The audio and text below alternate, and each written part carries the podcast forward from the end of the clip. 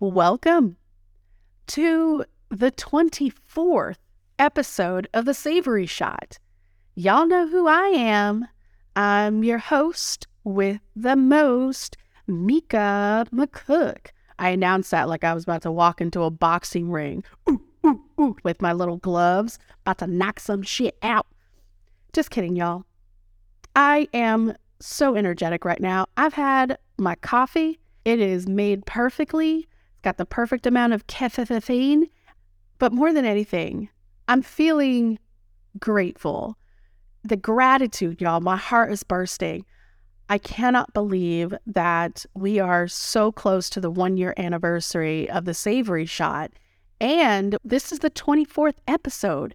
Are you kidding me? Uh, my mind, y'all, is just blown. Every single time I send out an invite to a guest and they say yes, my heart explodes because I have nothing to offer. I have nothing to offer but my my gratitude and lint in my pockets. So it means the world to me that a photographer or a food stylist or anyone who's in the industry is willing to sit down and answer all my questions. There's a lot that goes into making this podcast and the guests who come on here, they're coming on here with the goodness of their hearts. So that means a lot to me.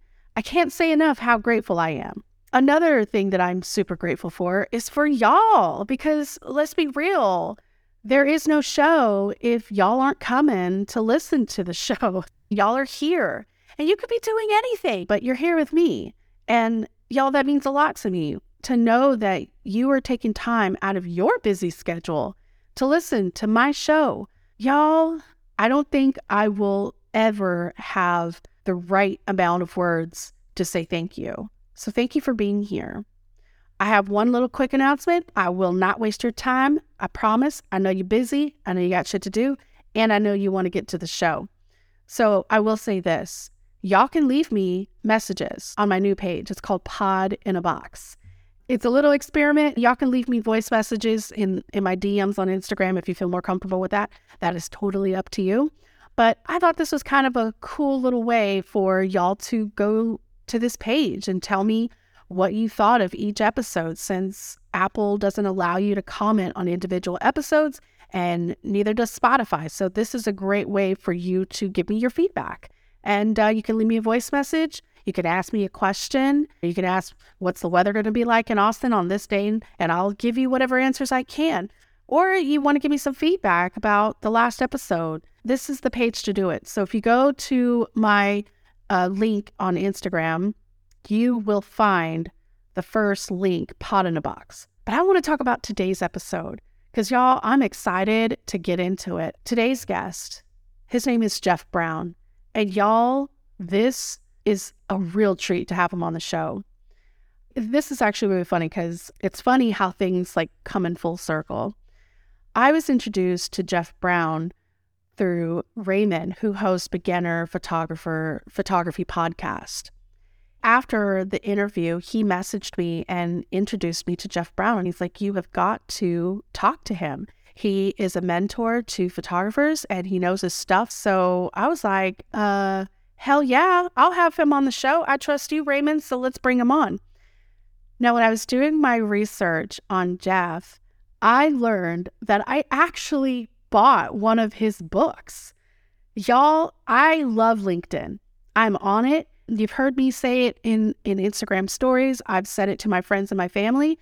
A lot of the big jobs that I've booked, they found me on LinkedIn. They didn't find me on Instagram. They didn't find me on TikTok. They didn't find me on any of those platforms. They found me on LinkedIn. My personal belief LinkedIn is one of the most untapped platforms that every photographer should have a presence on. When I decided that I was going to like make LinkedIn part of my social media content, I went out and bought a book called The Photographer's Missing LinkedIn. And it was written by Jeff Brown. This is so awesome that this serendipitous moment happened that I bought his book last year and then this year, through another channel, got to interview him. Y'all, when I tell you Jeff knows his stuff, he knows his stuff. He has done every niche of photography you can think of. he also happens to have this amazing knack for marketing. So he's taken all of his experience as a photographer and all of this knowledge that he's learned about himself as a marketer, and he's wrapped this all up in this fantastic mentorship program.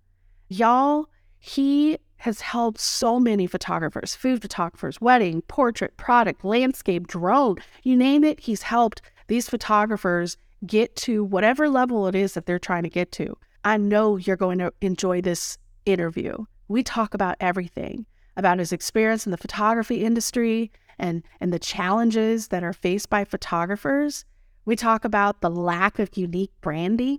We talk about his Six Steps to Success program. We talk about his book, The Missing Photographers LinkedIn. And then he also sent me his other book, Help, My Photography Website Needs More Customers. He sent me that book. And y'all, that book is banging too. But before I, we get into that, uh, let's start the show. Welcome to the Savory Shot, a bi weekly show where we discuss the intersection of two passions food and photography. I'm your host, Mica McCook. Every other Wednesday, I sit down to chat with professionals in the industry so that you feast on only the best tips and strategies in the business. All right, y'all, let's get started.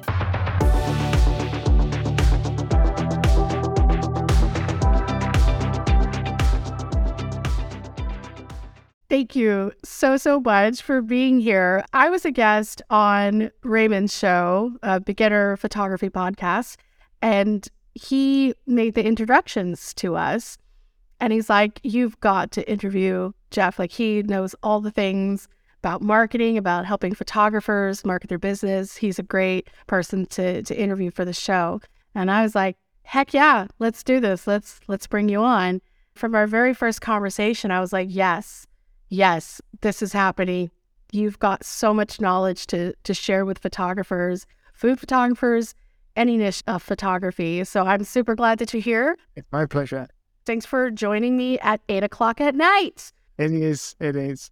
I was doing a webinar a couple of weeks ago, and that was like ten o'clock. And I've done some in at two o'clock in the morning, uh, where I've actually had to go to bed at say ten o'clock and set an alarm to get up for two because I've been recording because uh, I do have a lot of clients in the US. But then, obviously, you know, when you work for yourself and you're working from home, you can have a sneaky sleep at, at lunchtime and have a couple of hours to make up for it.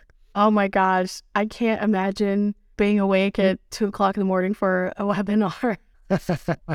my sister in law, she's obsessed with all things royal family and she stayed up pretty much all night to watch when Prince Harry and Meghan Markle were married. And I was like, I can't do that. I need my sleep. I'll catch the cliff notes on that one, you know? I hope I can dive right in because I sent you all the questions and I have a ton. So there's like so much meat and potatoes that we're going to go through. You have an impressive background in photography and you served in the military as a military photographer. You ran five successful photography companies, and then you transitioned into mentoring in 2015. What was happening in your life at that time that inspired you to transition into mentoring other photographers online? So it was a big change in direction. At that time, I was very successful, I had five photography businesses. And my first photography niche was in wedding photography. I photographed over 750 weddings in my career. It was about 2013, I had this amazing idea, or supposedly amazing idea that why don't I buy a country pub and restaurant and that could be like a wedding venue so we could actually host the weddings and do the photography as well. Brilliant idea. So I found the perfect place, fell in love with it. It was actually a 16th century venue with real fires and complete with two ghosts as well, apparently. So I bought the lease on it, fitted it out, spend uh, about 160, 170,000 to my own money, getting it done. And within 12 months, it was failing horrendously. It was it was bleeding money. Uh, I'd I'd racked up another sixty thousand pounds worth of debt on top of that, and I just had to get out. I had to get out, and I did something stupid. I decided that I couldn't cope anymore. And one night, I got extremely drunk and decided to drive the car off a bridge. But I failed because I was so drunk. Made a mess of an attempt to to take my own life. Woke up the next morning, realized something had to change. Luckily, I got out of the pub within about three or four weeks from that. And I wanted to change the whole direction. And I, I felt so ashamed of my failure that I ended up moving away from my hometown as well. And I moved into the countryside where I live now, about an hour and 15 minutes away from where I'm originally from.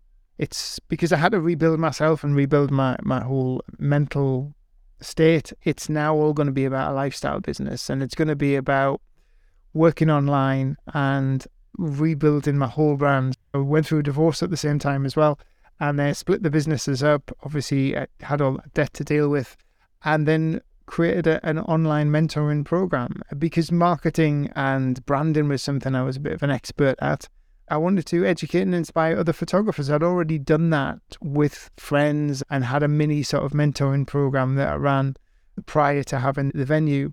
And when I look back at it now, although at the time it was like one of the darkest times in my 52 years I've been alive, I class it now as my best failure ever. Because if I hadn't done that, I wouldn't have taken the direction. I wouldn't end up where I am now. And I've had so many amazing opportunities working with people in over 22 countries around the world I'm working with. I've had so much come into the business, and I, and I'm in a beautiful place. I, we're in the countryside. I'd always wanted to move to the countryside, and, and now I'm here. I have a, a, very much lifestyle business, so I spend a lot of time with my daughter. I absolutely love it. So it, it, you sort of like learn that you know what real seems really horrendous at the time, and God, how can I cope? How can I live with this? My God, imagine if I'd gone through with that. What would I have missed? And now I'm at the happiest I've ever been. I don't have the 18 staff I had when I had the pub. I don't have all the photographers I had when I had the photography business. It's me, a few freelancers who work with me, and my business, and, and, and it's doing phenomenal. And it, and it's, and it's on my terms. I'm the least stressed I've been in my entire life. So, yeah, fantastic. I really do appreciate you sharing that with me. And I'm glad that you're here. How did your experience as a military photographer shape your career as a mentor in the photography industry? Well, as a military photographer, it helped shape my initial business as being a wedding photographer because one of the things with the military is attention to detail and being able to keep everything on time and, and, and work tight, tight, strict sh- schedules. So that that set us up to be really good wedding photographers, even though we'd never photographed brides and grooms. Because my ex business partner, who who was in the, the business with me, was an ex military photographer as well. We both met while working for the intelligence services because we both worked for them for a couple of years as intelligence image analysts. Some of the things with the mentoring side of things that the, the military has helped with it is really like the organizational and the forward planning. And then I've obviously grown on that and built on that over the years. One of the biggest tools for me that has helped me in my business, but in, in my personal life, is Amazon Audio. It's been fantastic. I, I looked at my audiobooks the other day and I've got 320 audiobooks in my Amazon library that I've listened to over the past five years. How many? Yeah, over 320. I, I, I don't listen to music in the car anymore. Whenever I drive the car, I, I educate myself. Whenever I take a dog, my dog for a walk and he's a hyperactive Springer Spaniel, he needs lots of exercise. I educate myself. And the only time I listen to music is when I'm exercising. I don't watch the news. I haven't watched the news for about three years now.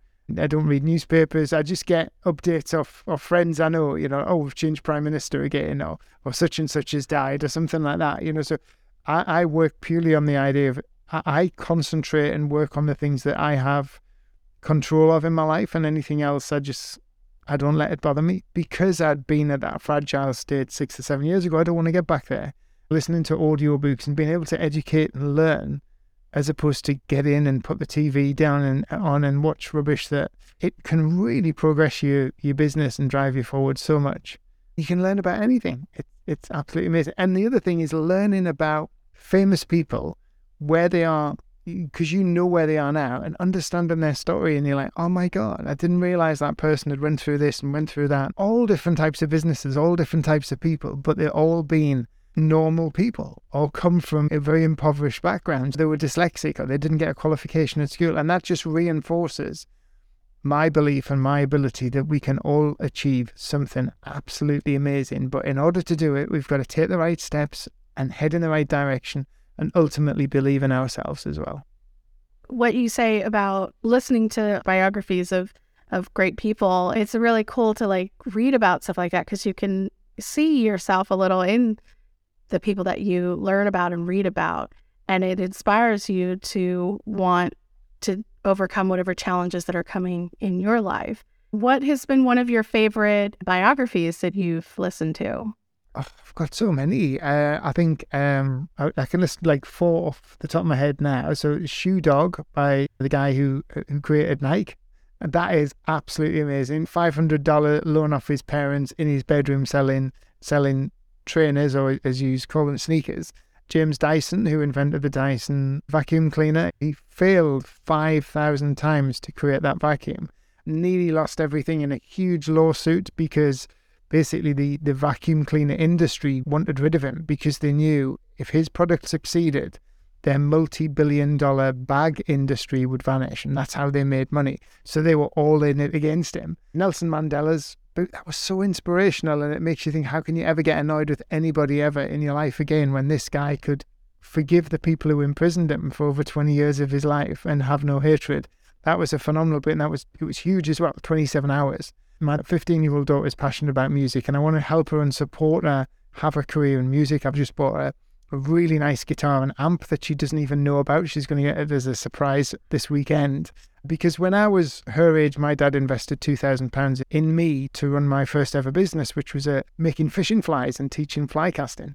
So I thought, if I invest £1,500 and get my, my daughter a really nice guitar and a, nice app that she can take to edit auditions and stuff, that'd be great.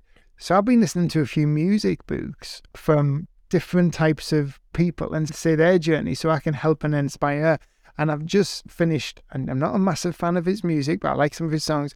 I've just finished Bruce Springsteen's book, and it's read by him as well. And I'm like, oh my God, he struggled a lot with depression all the way through his life, came from a really sort of hard background, an abusive father, and very little support. But he was an absolute perfectionist and obsessed obsessed with with perfection and being who he wanted to be to the point when he, all his friends were chatting up girls and getting drunk he wasn't interested he would go to concerts and stand right at the front and watch the guitarist how the guitarist played and then come back and play his guitar and wake up on his bed in the morning with his guitar still in his hand and then it wasn't until his early 20s when he discovered alcohol and, and started paying interest in women. He was just obsessed with his future and the way he wanted to be. And I thought that is that's so amazing. I can see that in my daughter at the moment because she doesn't bother with social media. She just watches YouTube and learns guitar stuff. So she just like completely absorbs it.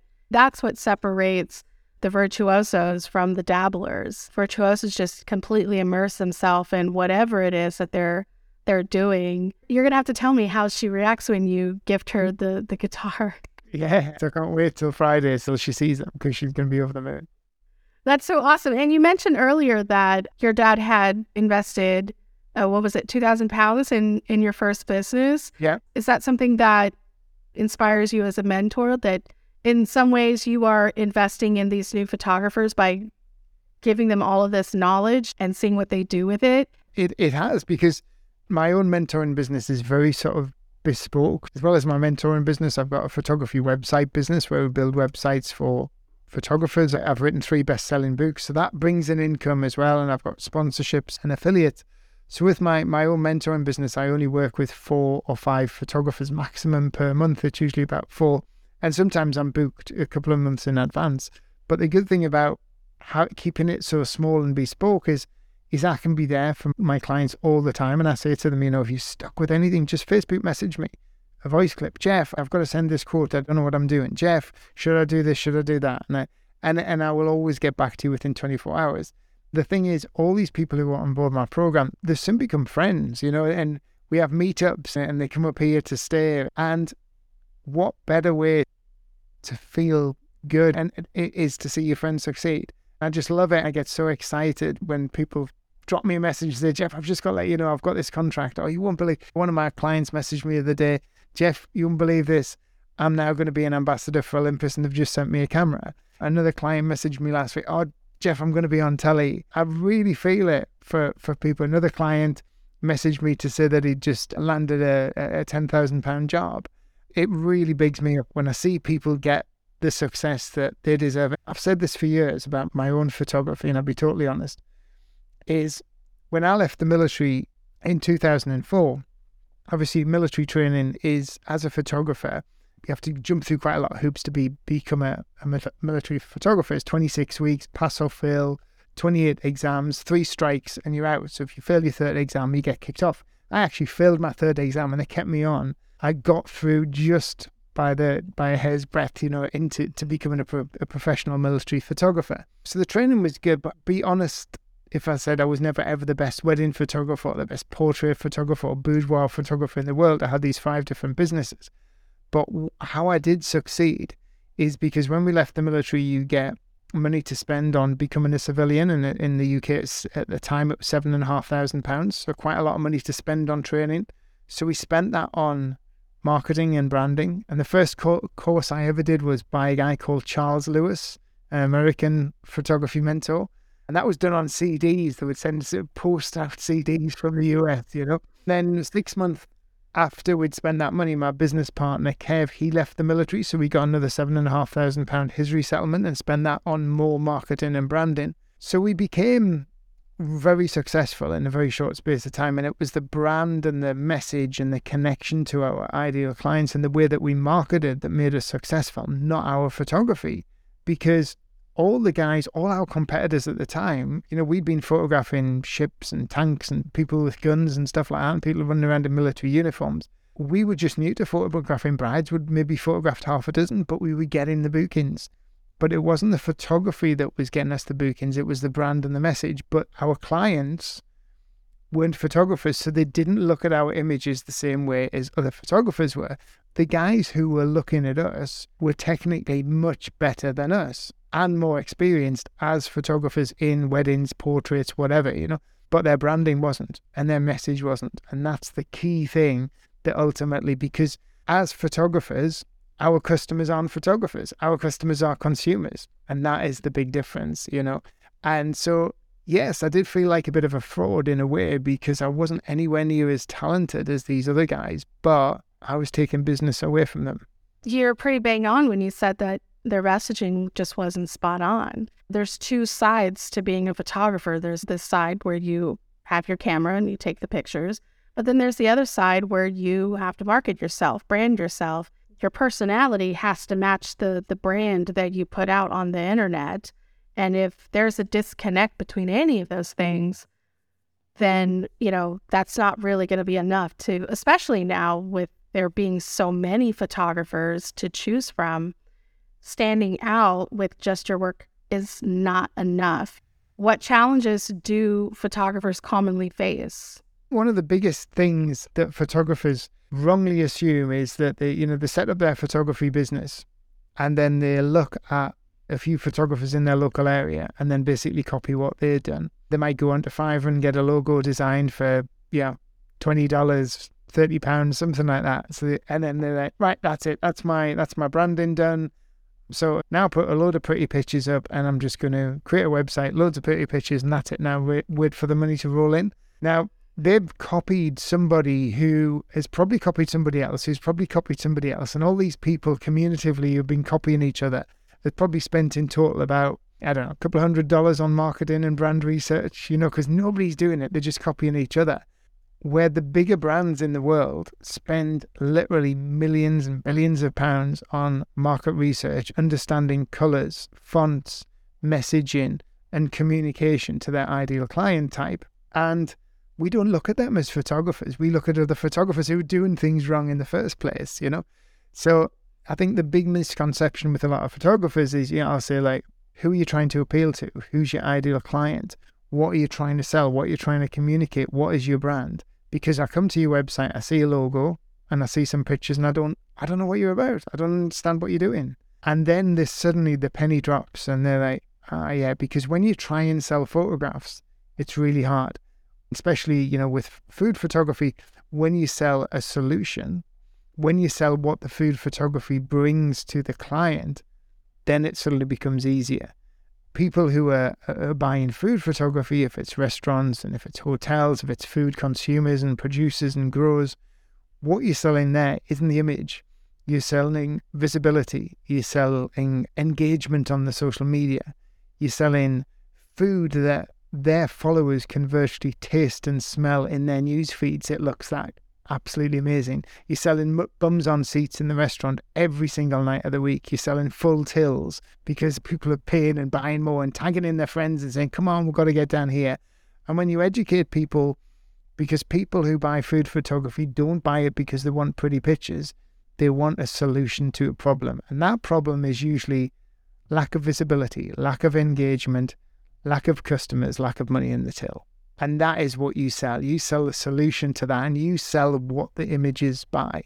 That is all part of your brand. Your logo doesn't say that. You need to have words and you need to communicate so that you educate your clients. And when your clients come to your website and you're speaking their language and you're saying, We know you struggle to get engagement online, we know you want more people in your restaurant every night of the week we understand your brand. We're going to create images that position you as the go to restaurant that everyone's going to be tagging their friends in, that people can't wait to get down and eat. I'm a big foodie myself. I used to have a food pub, like I said, and constantly going on Facebook pages of different restaurants. Oh my God, right, we've got to go here, we've got to go here. And images of food are very powerful and they bring the right solution to the business you sell the solution, you don't sell the photograph. And that is the thing. Educating photographers, what they do, they don't take photographs, they do something else. If you're a headshot photographer, you don't take photographs, you help people create the perfect first impression and stand out online. It's all about who you serve and what you do for those people, what your image is, what rewards how people's life changes, how their businesses change, how their lives will be enhanced by the photographs that you produce. It's interesting when you say photographers need to know who they serve, what they're serving, and I guess the, the why they're serving it. How deep should photographers go when they're figuring out their brand mission? What I do with my clients, and I do work with quite a lot of food photographers, wedding photographers. I've even got an ice hockey photographer I work with, and a classic car photographer, and a motorbike photographer. You know, so many different niches, golfing photographers but it's about understanding your ideal client type. You could be a food photographer and say, "Well, I want to work with any business who who wants photographs of their food." So no, you don't, because there will be some businesses who have a very very low value on your photography. You don't want to work with the business who's going to want a full photo shoot for $199. Leave them to the the tire kickers and the freebie hunter type photographers who doing stuff just on price. You're going to create a premium brand. And that is one of the most important things in the world. And I, so many photographers are terrified about price. I hear all these excuses, but Jeff, you work with client, you've got photographers in New York and Paris and London. I live in X town or X city. And then I'll say, right, is there is there a Nike? Is there a Mercedes? Is there a BMW in your city? Yeah, name some of the. Is there a Hilton hotel? Is there a Marriott hotel? And then when they keep saying yes, yes, yes, I'll say, well, there's money. There's premium brands because if every single person bought on price alone, all these premium brands that we know of would vanish overnight. They wouldn't exist because they are ultimately selling something that everybody else sells, but they're packaged up slightly different. Because when you position yourself as a premium offering, premium means first class service and high quality. And people will pay that bit extra when they believe they're receiving that.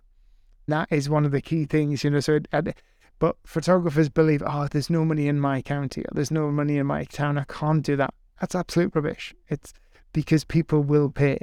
Back in October, me and my daughter went to Copenhagen for four days holiday. We goes into the square in Copenhagen, and here was this massive queue outside the shop, probably about I don't know about hundred yards long. I was like, what's everybody queuing up for there? And we walked up and it was the Louis Vuitton shop. And it was a queue of people wanting to go in. One of the window displays, was this huge window, which must have been about 14 foot by 10 foot. An amazing display. And in the center, this display was just around one thing, was this column with a pair of gloves. so this huge window was devoted to this pair of gloves that had a, you know, you could probably buy a house for the cost of this pair of gloves. And I turned to my daughter Ryan and I says, and we're supposed to be in a global recession. Look at the queue. If people bought on price alone, that shop wouldn't be there and that queue wouldn't be there. That is such a great example. Something you mentioned earlier that I want to touch on that photographers need to think about who it is that they're serving and why they want to serve them and being a little bit more specific about that. What if the photographers know who they want to serve, but they don't know anything about them. How would they go about finding out about their ideal client? Well, one of the ways is to put yourself in the shoes of your ideal client. One of the best ways to start being able to serve your ideal client is understand your ideal client's fears. What keeps your ideal client awake at night and what stops them making a purchase as well. If you're a food photographer, so what is keeping people awake at night who who need food photographs? Well, ultimately they might feel that they're not getting anywhere online. They look around at other people's social media and see there's more engagement, there's more visibility oh, they've created these beautiful products, these food products, but they never look as good on the images that they take themselves. They don't show the craftsmanship of their beautiful artisan breads that they bake and stuff like that. So it's about understanding your clients' fears, how you can position yourself, align yourself, and address their fears right at the very beginning. You can say something like, you know, you you're an expert, you're an expert baker, you create the most amazing artisan bread, but it never looks that good on social media. It doesn't look as delicious as it looks in, in the store when people come in. But don't worry, this is where we come in. You be the expert, you break the bread, we'll create the images and create that excitement and that appeal for the for what you're making. So you're offering a service to help and enhance that person's talents and get them seen. Think about businesses with food that have a story and a mission because it's very hard for them to take pictures that that tell that story and a mission because they can't compute that. They can't get that into their head. They just say, right, we've got this great story. Our sausages are made with this rare breed of pig that my grandfather started breeding 50 years ago, and this is the heritage within our business but they just take a picture of the sausages. But you, as a photographer, might think, right, this is how we're going to create this shoot. So this image tells a story because ultimately, if we don't tell that story about your business, people are not going to be able to understand why they're paying three times as much for your sausage as the one that can get from Walmart. But when they understand your brand and your mission, the story behind it, then that enhances value. And a lot of brands that do things differently always have a story and a mission, and that ultimately aligns people into raving fans because people will pay a bit more when they believe in a business. A business has a particular mission. There's a lot of coffee shops do that, isn't it? One of my clients took me to a, a coffee shop in London and we had a meal there and we are drinking this coffee. And she says, you, you noticed anything, Jeff? I was like, yeah, these plates and these cups are really weird uh, because it was a very eco friendly, sort of organic everything coffee shop. There's a lot of vegan and vegetarian stuff. And found out that the coffee cups and the plates were made from recycled coffee beans. So, you know, all the waste that comes out the coffee machine, it's compacted and made into their plates and cutlery. Why is it not on the menu? Why is it not on the flyers? It wasn't communicated anywhere. So why are they hiding this? Because people would love that. The type of people who frequent that place would love to know that even down to what they're eating off is recycled and it's saving the planet. But that, that message wasn't communicated in their marketing. Oh, so insane. I'm trying to envision these cups and plates made out of recycled coffee ground. They're very strong, but they were super light. There was like no weight to them, but they were really, really thick as well, like really chunky cups and chunky plates. Yeah. You're absolutely right. I care about the impact that I'm making on this planet. And if that's something that uh, a, a coffee shop marketed, I'm willing to pay a little bit extra because I know that buying my coffee from them, I feel less guilty about the eco footprint that I'm making. I remember reading something about how a successful business can have 100 customers, and that's it, just 100 customers. But those are 100 loyal customers. And that is so much more valuable than having 10,000 fair weather customers, the ones that are loyal that will be there for you no matter how bad things get. I'm going to go and get my cup of coffee from this coffee shop because I want them to stay open and I'll do my part to make that happen as photographers, we can turn that on for ourselves as well. A lot of my clients, when we come to the pricing aspect of my mentoring, I said, we, what we're not trying to do is get you 100 clients or 200 clients. What we're trying to do is maybe get you 25 clients who use you at least four times a year, especially in the food industry, because the food industry is a seasonal industry. The menus change. You have a summer menu, winter menu, spring menu, you have Christmas menus, Easter menus. At the moment now, there's more photographers than there ever has been in the history of photography. The market is oversaturated. Uh, 80% of photography business actually fail in the first two years. But that is all at the very base level. That is because people are going in as generalists and freelancers. And I say to people, niche and specialize. And then when you've niched and specialized, you've chosen your sector, whether that be pet photography, food photography, wedding photography, then you become something different. So you don't just become a wedding photographer, you become the country house wedding photographers. You're specializing in people getting married in a country house. So you could be an outdoor dog photographer and you do all your dog photography outdoors. So you become a food photographer who helps your restaurants, food growers, and food producers tell their story, the story behind their brand. As a photographer, you become a valued part of their business. So you become an asset to their business. So you understand, you don't take a picture until you understand all the ins and outs of their business, their story, their mission, what they're trying to communicate, because until you know that, you can't take a picture and effectively communicate that. And then what you do is, say, for instance, you have a package, and this is your and you should. I always say you should never charge by the hour or charge by the day or the half day. You should create packages because people don't want to buy your time; they want to buy a solution. So you create a solution, and you might create it spring season visibility package. So you create this package, and say, for instance, that package is $2,499. So that becomes the price of your package, but they're not buying one day's worth of photography, they're buying three months worth of engagement on their social media, three months worth of seasonal engagement on their social media. So you sell them the whole what they get in. You don't sell them that one day's worth of photography. So what you do is then you, start creating loads of little seasonal customers. They're not paying for your time, they're paying for your solution. That is just brilliant. I want to talk about your latest book. Thank you, by the way, for sending your book over to me. Just to start off, will you tell the listeners what your most recent book is called?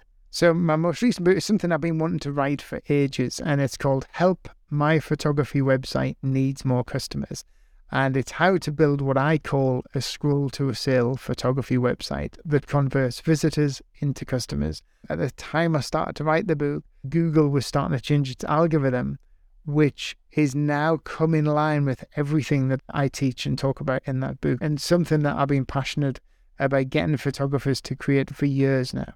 Why did you decide to write a book specifically focused on this topic? Because most photographers have what I call a portfolio style website. And a portfolio style website is only good if you're trying to sell to other photographers because, like we said at the beginning of the interview, somebody comes to their website, they don't know who you are, what you do, what you do for them. You can't communicate it. Now, imagine if you were going to buy a new car and you went to a, a car dealership and you went on their website and all you saw was pictures of cars and a logo of the garage. That was it. You didn't know what time they opened. Eh, you didn't know how much the cars were. You didn't know what their model came with, like what features, how many miles per gallon, what color was inv- available in, what the terms were. Likewise, if you went to a hotel and you just saw pictures of their rooms and that was it, and it didn't tell you how much it was, what time breakfast was, what facilities it has, whether they let pets, whether it's a kid friendly hotel, but photographers are the only industry that thinks, hang on a minute, we'll stick a logo up, we'll put some pictures and people come and buy. They won't. They want information. It's information that creates a desire and excites people. In August, Google released what was called the Helpful Content Update. It basically said if you go and Google the Helpful Content Update, so go for it Google and type in the Helpful Content Update, you'll be able to find two sort of white papers. One from I think it was the 18th of August 2022. The other is I think it's the 6th of December 2022. And then Google is give hints and ideas and tips as to what it is now looking for in the algorithm. It is now looking for websites with helpful, inspirational content written for consumers, not for robots and search engines that help and communicate people what the journey is, the client buy-in journey. So giving them a solution to their problems. Google's even gone as far as to say that websites with low value content, i.e., content that's stuffed with keywords and written for robots and search engines, or websites that have very, very small amounts of written content, will stop ranking on Google and will start to be penalized. And unfortunately, that drops all the portfolio style photography websites into that category. When you write what I call a scroll to a sale website, and that's what my business, the Photographer Suite, all based upon, not only are you writing to actually create desire and get your customer to take action, you're also give, getting a big tick in the box from Google as well because you're creating the type of content that people want. Most other businesses do this, but photographers don't. If you continue to have this portfolio gallery style website, you will start to see a huge decline. And the other thing about having a portfolio style website, it, it's hard to manage. You you haven't got a call to action. You're not getting people to do anything. When somebody comes to your website, they can do four things. They can actually do five things. But the four things you can possibly do on any website, any type of website, any website in the world, you can land on the website and then dial the number that's on the website, call the person direct you can make a purchase by clicking a buy now or book now button. You can schedule something in advance. So you can schedule a call or schedule an appointment. You can leave your email address in exchange for something because you're not in a position yet ready to purchase. So those are the only four forms of action you can take on a website, unless you take the fifth form of action. And the fifth form of action is to hit the most used button on the internet, which is the back button, and go to the next search solution and go on a website that does give you options and does give you a call to action. Because if somebody doesn't phone you, leave their email address, make a purchase, or schedule a call with you or schedule a photo shoot, then that's it, they're gone. You've got no way of tracking them and getting them back. Once they hit the back button and they land on somebody else's website who communicates and then prompts them to do one of those four things, they've won the business and you haven't. That call to action you mentioned that instructing your visitor this is how we start the process of us working together. What are some common mistakes food photographers make when designing their websites and how can they avoid these mistakes? First of all, what you want to do is think of what the every website should have. It should have a main purpose and then a secondary purpose my website, for example, my own website for my mentoring, the photographersmentor.com, the purpose of my website is not to sell my mentoring program. It gives enough information about my mentoring program to help people make an informed decision. It price qualifies them as well. So everybody who goes to my price, to my page, knows how much my program is. There's no messing about because I, I don't want to waste time spending half an hour doing a call with somebody who wants to do a mentoring program with a $200 budget. So people come to my come to book a call with me in the pre-qualified. But because my mentoring program, it's like a lifetime commitment program. I'm with you for the life of your business. It has a one-off fee of one thousand eight hundred ninety-five pounds. Now that fee, nobody has ever gone to my website and booked that outright because no one is going to spend, you know, over two thousand dollars on a program without first speaking to somebody. It is it's a higher ticket value item. So what I do is my website doesn't have a book now button. It has a schedule a call. The purpose of my website is to get somebody to have a call with me. Now, if you look at old car websites, like most car websites like Mercedes, BMW, Jaguar, Ford, you will go on there. They don't sell the car, they sell the test drive because the test drive is the easy step you can't sell a $50,000, $60,000 car. Somebody's not going to go up and, oh, I'll chuck that on my basket and I'll check out. Unless you've got a serious amount of money, right? The easiest solution because they know once you get there down to the dealership and you get you sat in there and they take you out for a drive, then the chances of that conversion are going to be a lot easier. So if you're a food photographer and your packages start at $2,000, you should not be trying to sell your photography on the website. What you want to do is sell something like a, a, consultation call, which is we'll give you an online branding imagery review call. I'll give you a free 30 minute call. That is your chance to impress. Uh, you have a price there on your website. I'm very much up for pricing, and putting a price on the website. It's a big thing that people go, oh no, you shouldn't get a price on the website. It's the first thing a consumer wants to know. And another thing why price is so important on a website, it filters out the crap it means that people who get in touch with you are pre qualified. So you could put your baseline price on there. So everybody who gets in contact is pre qualified, but you have four or five packages. And the more the person spends, the better value for money the package is. And that's how the car industry works. I say for your own mental health, you must have your price on there. And the reason being is I have a lot of people and have conversations with photographers and Jeff, I'm just starting to doubt myself because I've had 10 inquiries this week and everyone's told me I'm too expensive and I'm only charging $500. So, your prices on your website? No.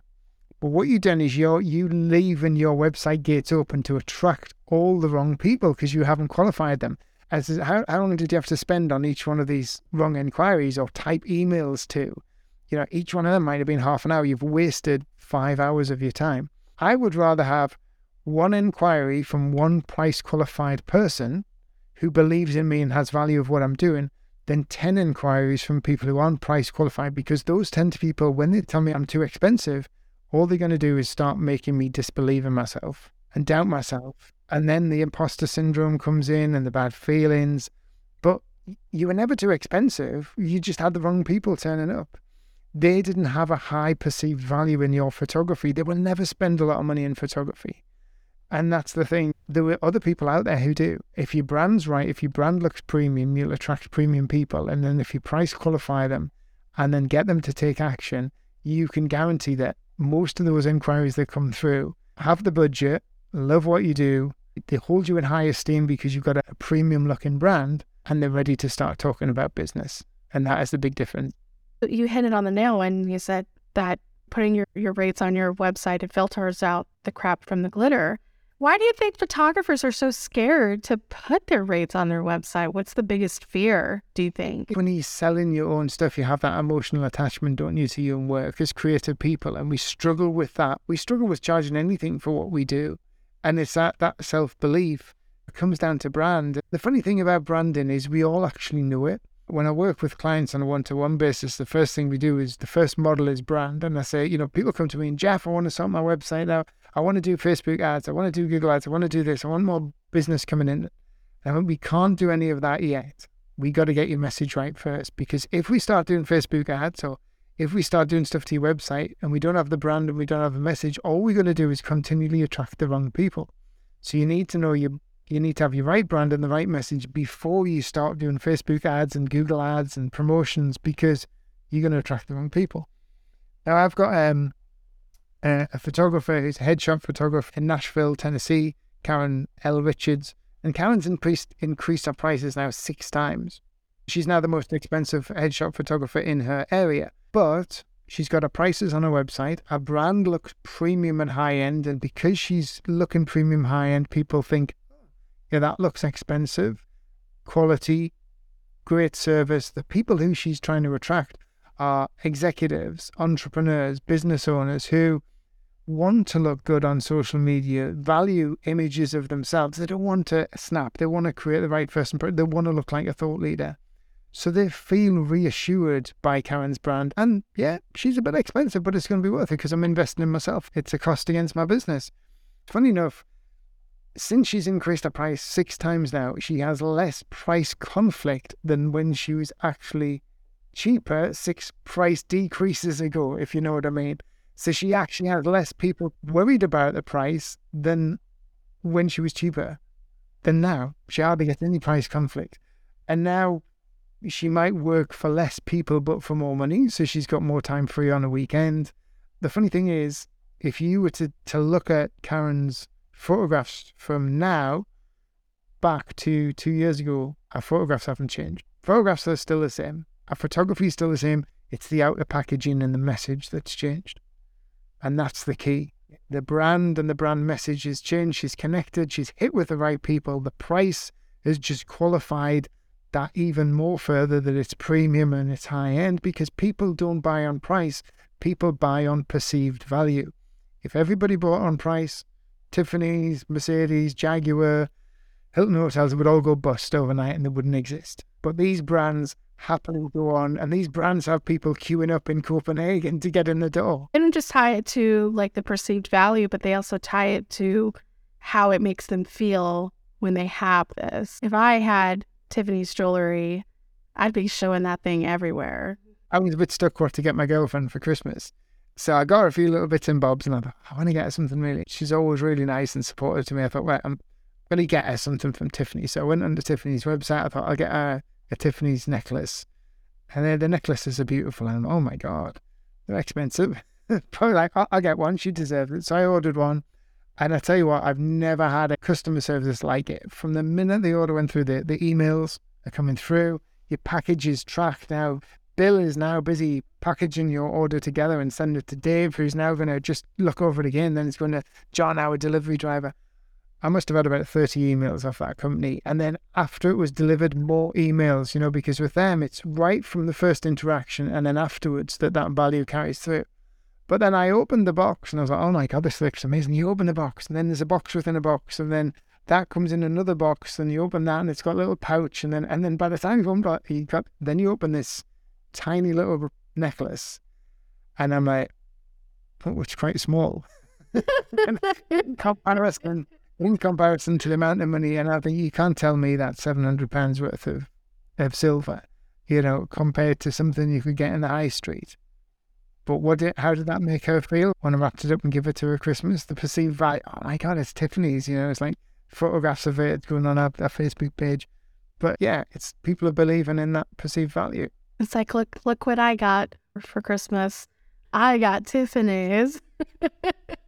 Anything like that, like, your cars, they sell on how the car makes you feel. Expensive watches don't sell on how to, you know, on taking time. I've got quite an expensive tag watch that I wear I've got on now, and it's actually one of the worst timekeeping watches I've got. But I didn't, I didn't buy it to to tell time. I bought it because I bought it as a reward for myself. If I wanted it to tell time, I would have been better off buying a watch for ten pounds because it would do a better job than this one does. I have my Apple Watch, and my husband thinks it is the most ridiculous purchase on the planet. And for me, I'm like, I can ping it when I can't find my phone. And that's a big deal because I lose my phone a lot. I can look at my text messages if I'm in a meeting and I can decide if this is something that I need to address right now or if I can save it for later. I love this thing. I love what it does for me. It's part of my lifestyle.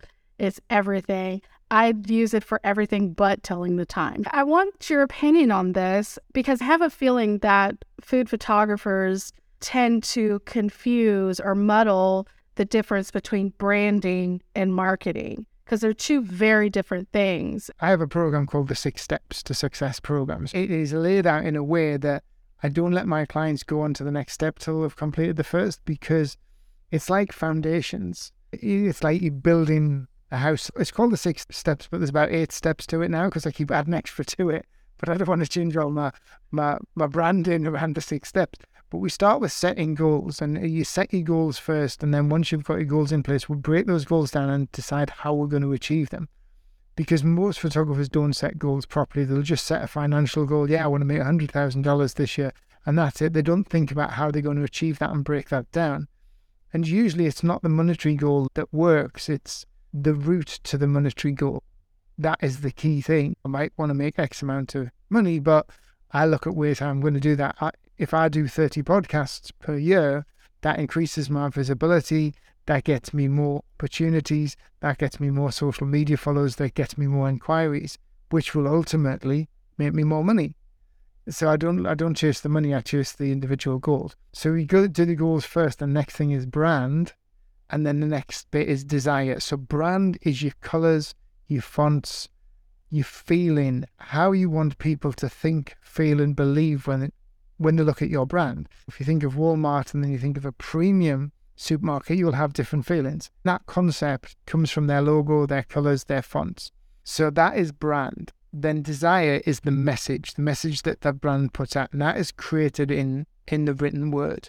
That is the most powerful thing. Now, that is your brand. Your brand is is the words, your message, your fonts, your colors. Marketing is how we actually tell everybody about what we've just created. So your brand has to be done first. And if you think about it, we're all brand experts. We all have, we know what looks expensive and what looks premium.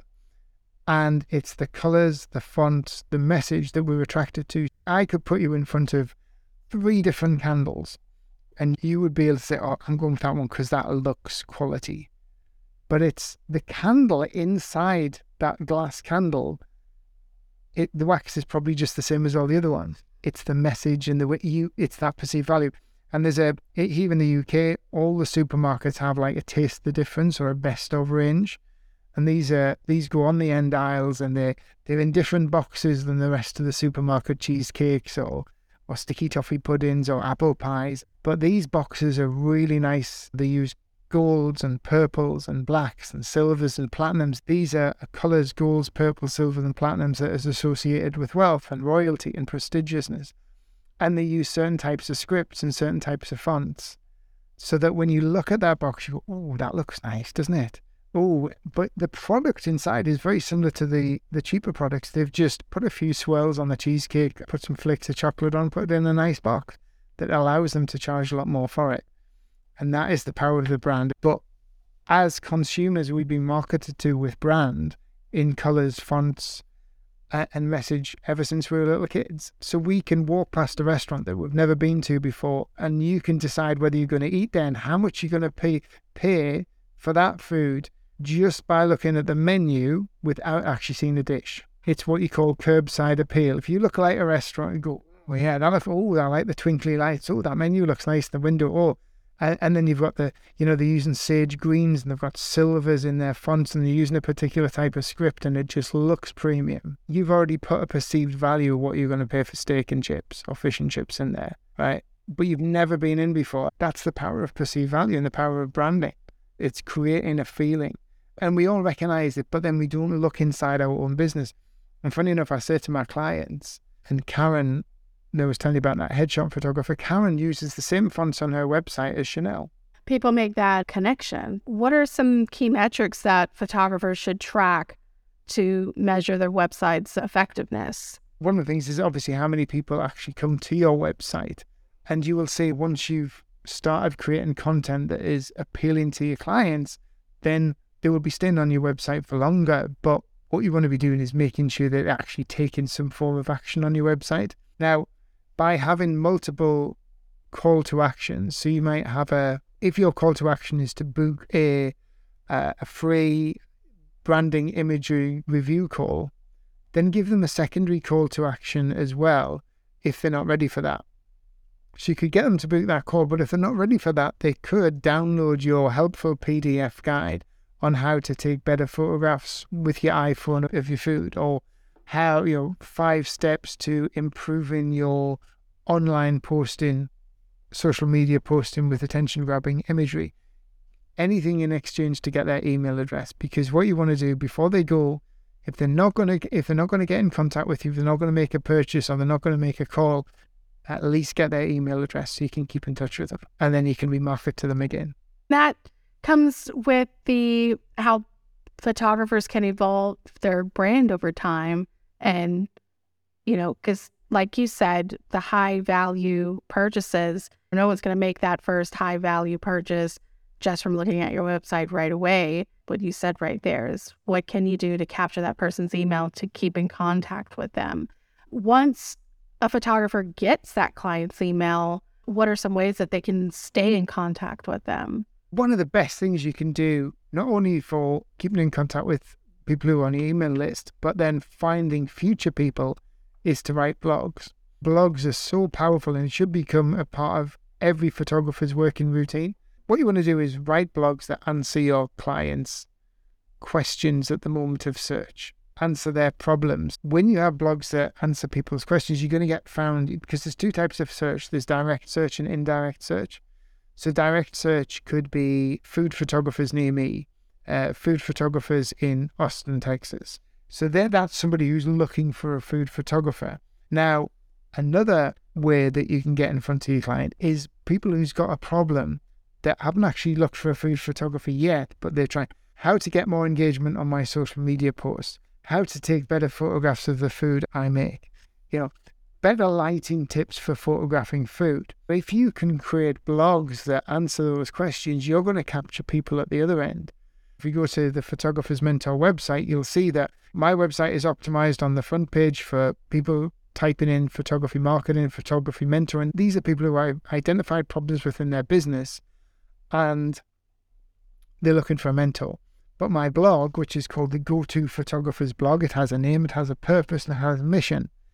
If you look on there, there's 18 blogs, I think, on there at the moment because just uploaded a couple there for people who, at the moment, having problems within their business, haven't identified yet they need a mentor. But I could write blogs on you know, how to get more inquiries to my photography website, how to price my photography. What I'm doing is I'm capturing these people's addresses by writing blogs for them. also within the blog, I'm directing them to another blog. If you've enjoyed this, you like, you might like this one. It'll give you more information. I also send them to my YouTube channel as well. And you also might like this video that works alongside this blog. And then I've got three best selling books. I'll usually mention one of my books anyway. So you tend to find that people go through this process of they'll read the blog, they sign up to my email because they've read the blog. They'll then go along and maybe sign up to my YouTube channel to potentially purchase my book, which when they read the book, they build a bit more of a relationship. And then maybe, I don't know, 10 months, a year down the road, I'll get a call booked in and I'll jump on a call with somebody and be like, hi, Jeff, how you doing? You're right. You know, I read your blog about a year ago and I bought a copy of your LinkedIn book and I've been doing that for a while and I've been following you. Then I bought your goal setting book and I just thought I need to speak to this guy and, and work with you one to one. So I'm really keen to join your program. And I'm like, wow, that was quick. I might come off a, off a call in 15 minutes and this person's, they've signed up. There was hardly any selling. They've sold themselves because my blogs and my content has done that. If you look at any of my stuff, you'd be very hard pushed to find sales posts from me because I just don't sell, I give. But by giving, people come back. It's all about creating that value and creating that content. And I'm a crap salesman anyway, so I wouldn't I wouldn't be reading. At what point should a photographer seek out a mentor like you? I would say it, it can be at any point. I've worked with who've been photographers for 30 years, and then all of a sudden they're, they're really struggling because things have changed. There might have been a commercial photographer, and they've they've went from one set of clients to the next. They've always been recommended. Then all of a sudden, there's new blood comes into a company and they're not using them anymore. They're, they're, this new company, I will get somebody from Instagram. Like it's a younger generation. The other one is people who are just just starting out. And I always think, well, the thing with mentoring, whether you go with me or whether you go with any anybody else, and there's lots of really good photography mentors out there. If you get a really trusted and experienced mentor, they can not only save you a lot of money, they can save you a lot of years and they can save you making a lot of mistakes that they made. I made some stupid mistakes. One of my most expensive mistakes in my photography business was believing that radio advertising would work and spending a fortune and getting absolutely nothing from it. So I've done lots of things that I would never ever do again. Having a mentor, they can guide you along that route of creating the perfect business and the perfect direction for your business. And then you've got that accountability and support where people sign up with me, they don't just sign up to get a mentor, they sign up to to have somebody who's there who will kick their backside as well. And they've got that accountability. And I like that drives people because I can teach everybody what they need to be a real success within their business, but it's up to them to implement it. And it's very much like joining the gym. You can pay for gym fees, but if you're going to sit at home and eat Domino's pizzas and not go, then it's not going to it's, gonna, it's not to make any difference. It's the people who implement my program and do it who see the results. If you don't do it, you won't see the results. It's as simple as that. You know?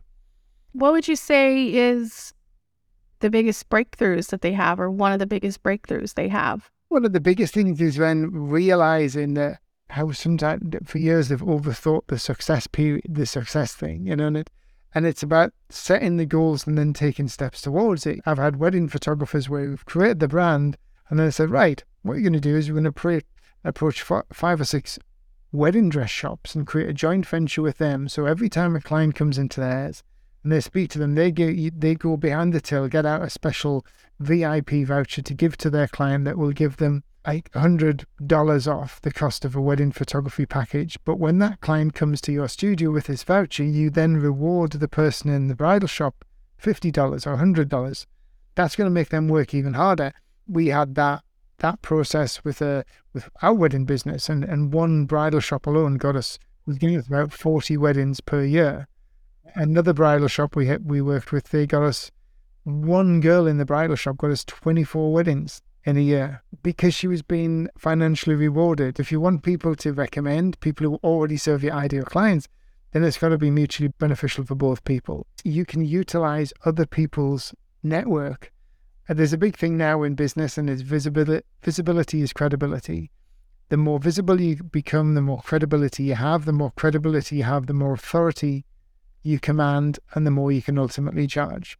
I have quite a big network on LinkedIn. I've got over fifty thousand on Facebook. I've got close to fifty thousand. So I've got about hundred thousand followers plus across social media. But I didn't get that overnight. One of my, my clients who's a food photographer, Emma Dunham. You know, 18 months ago, she had 75 followers on LinkedIn. Now she's got 12,500. She's written a best selling book and she's running food photography courses for photographers. She's she's did, just done a, a, a row of speaking events of some place. I was doing some speaking events down in London last week.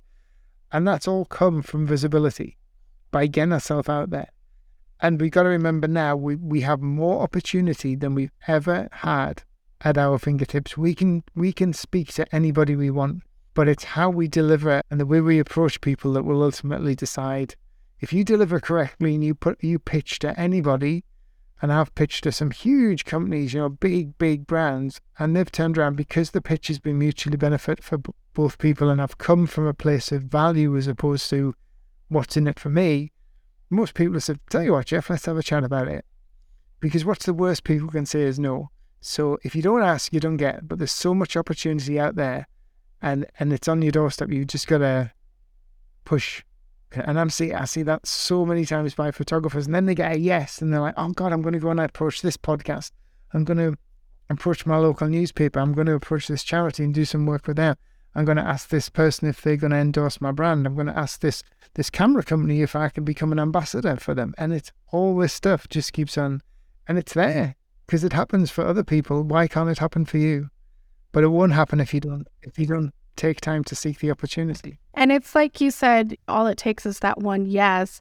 It takes looking at no, the answer no differently. When someone says no to you, not to look at it as something with so much finality, like no, not right now. So make a mental note. One of the things that I utilize like hell is Google's schedule send. Sometimes when I reach out to a guest that I'd like on the show and they're just it's just really busy and they've they're like involved in a cookbook shoot or they've just got projects lined up and they'll tell me, "Look, I'm really busy right now, but hit me back up in September. Let's connect then." So I'll say absolutely, I'll send you an email then. As soon as I send that email, I type up another email like a follow up email and I schedule it to go out in September. And that way, I don't have to put it as a to do on my checklist. It's already out there in the world, it gets sent out. And that's how I've booked some of the photographers and, and food stylists that have been on the show so far. Just taking that no as a not right now. I want to close out this interview with looking back on your career as a photographer and mentor, what are some of the biggest lessons you've learned along the way? You can't do it all yourself. And nobody's out of reach. Go for big brands, give value, and then people buy into you. Really look into the, the people who already serve your ideal client type and start to build relationships with them. Look after your clients. A lot of photographers just class themselves as a commodity and uh, they're just like the same as any other photographer. And I think what you got to do is is pick an area that you're really strong at and then grow on that, be different. My brand grew because I became so well known on LinkedIn as a photography mentor. Nobody else in in photography was using LinkedIn. Even some of the big the big names on LinkedIn don't uh, in photography industry don't have anywhere near as many followers as me. And then I thought, right, I'll take it to the next level and wrote a book. It's about changing your perspective, you know, now I've got a lot more authority because I'm a specialist on LinkedIn and I'm a best-selling author. I'm commanding photography with my, within my own niche. And there's that old saying, isn't there? If you can help people achieve what they want, you can achieve whatever, whatever you want. You know, I still do calls for people for free. I give a lot uh, of my time for free, not with the idea that, oh, somebody's going to come on and, and, and book me because even if they go away and they, they, they can't afford to work with me or they, they don't book me, they've become a bit of a fan. They'll like all my, my stuff on social media. They'll recommend me to somebody else. They'll give me a great testimonial. And they might come back in two years' time and say, you know what, Jeff, I've got a bit more money now. I'd love to work with you. What do you hope listeners learn from today's episode? Definitely to understand about the power of brand and that as food photographers, you're not selling pretty pictures of food. What are you ultimately selling? You know, that takeaway we might think about it. What what do the clients get? And then definitely go and, and, and Google that, Google helpful content update, find out some more about it. If you head over to my my my photography website, website, the um, the photographer suite, you can download a brochure and find a bit more information about what what uh, a scroll to a sale website is, and you can create it yourself if you don't want to get one from us. But it's all about getting that content on there, communicating. Don't think that your images alone are going to bring you business because they're not. It's your brand, your message, and what you do for the client that puts that perceived value in your images. Oh, man. Thank you. Where can the listeners follow you and support you and learn from you? So that my website is thephotographersmentor.com. My photography website company that creates websites for photographers is called thephotographersuite.com. And then you just have to go to LinkedIn, check out Jeff Brown, the photographer's mentor, or Jeff Brown, the photographer's mentor on Facebook, or the photographer's mentor on YouTube, and drop me a message, drop me a connection, find me on Facebook. If you do have any questions, just message me, and I always reply with a voice clip. So I am genuinely here to help. I have three books out on Amazon as well. So if you want to check out any of my business books, my next book will probably going to be out at the end of the year, my fourth book, which is all about passive income from photography. Okay, I can't wait for that one to come out. I am so excited for that one. Man, Jeff, thank you so much for being on the show, for taking time out of your evening, and for dropping all this knowledge on us in this episode. This was really awesome, and I'm so glad that you've been that you're on the show. Absolute pleasure, and I hope everybody's enjoyed it. Thanks, thanks for having me on board.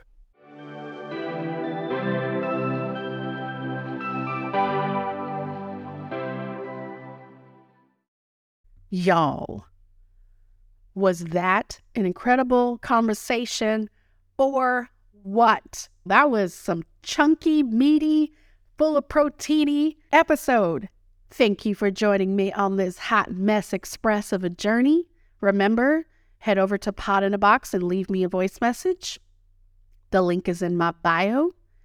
And go check out Jeff. Go follow him on Instagram. If you are wanting to add LinkedIn to your uh, social media plan, which you should be, then I highly recommend that you buy his book.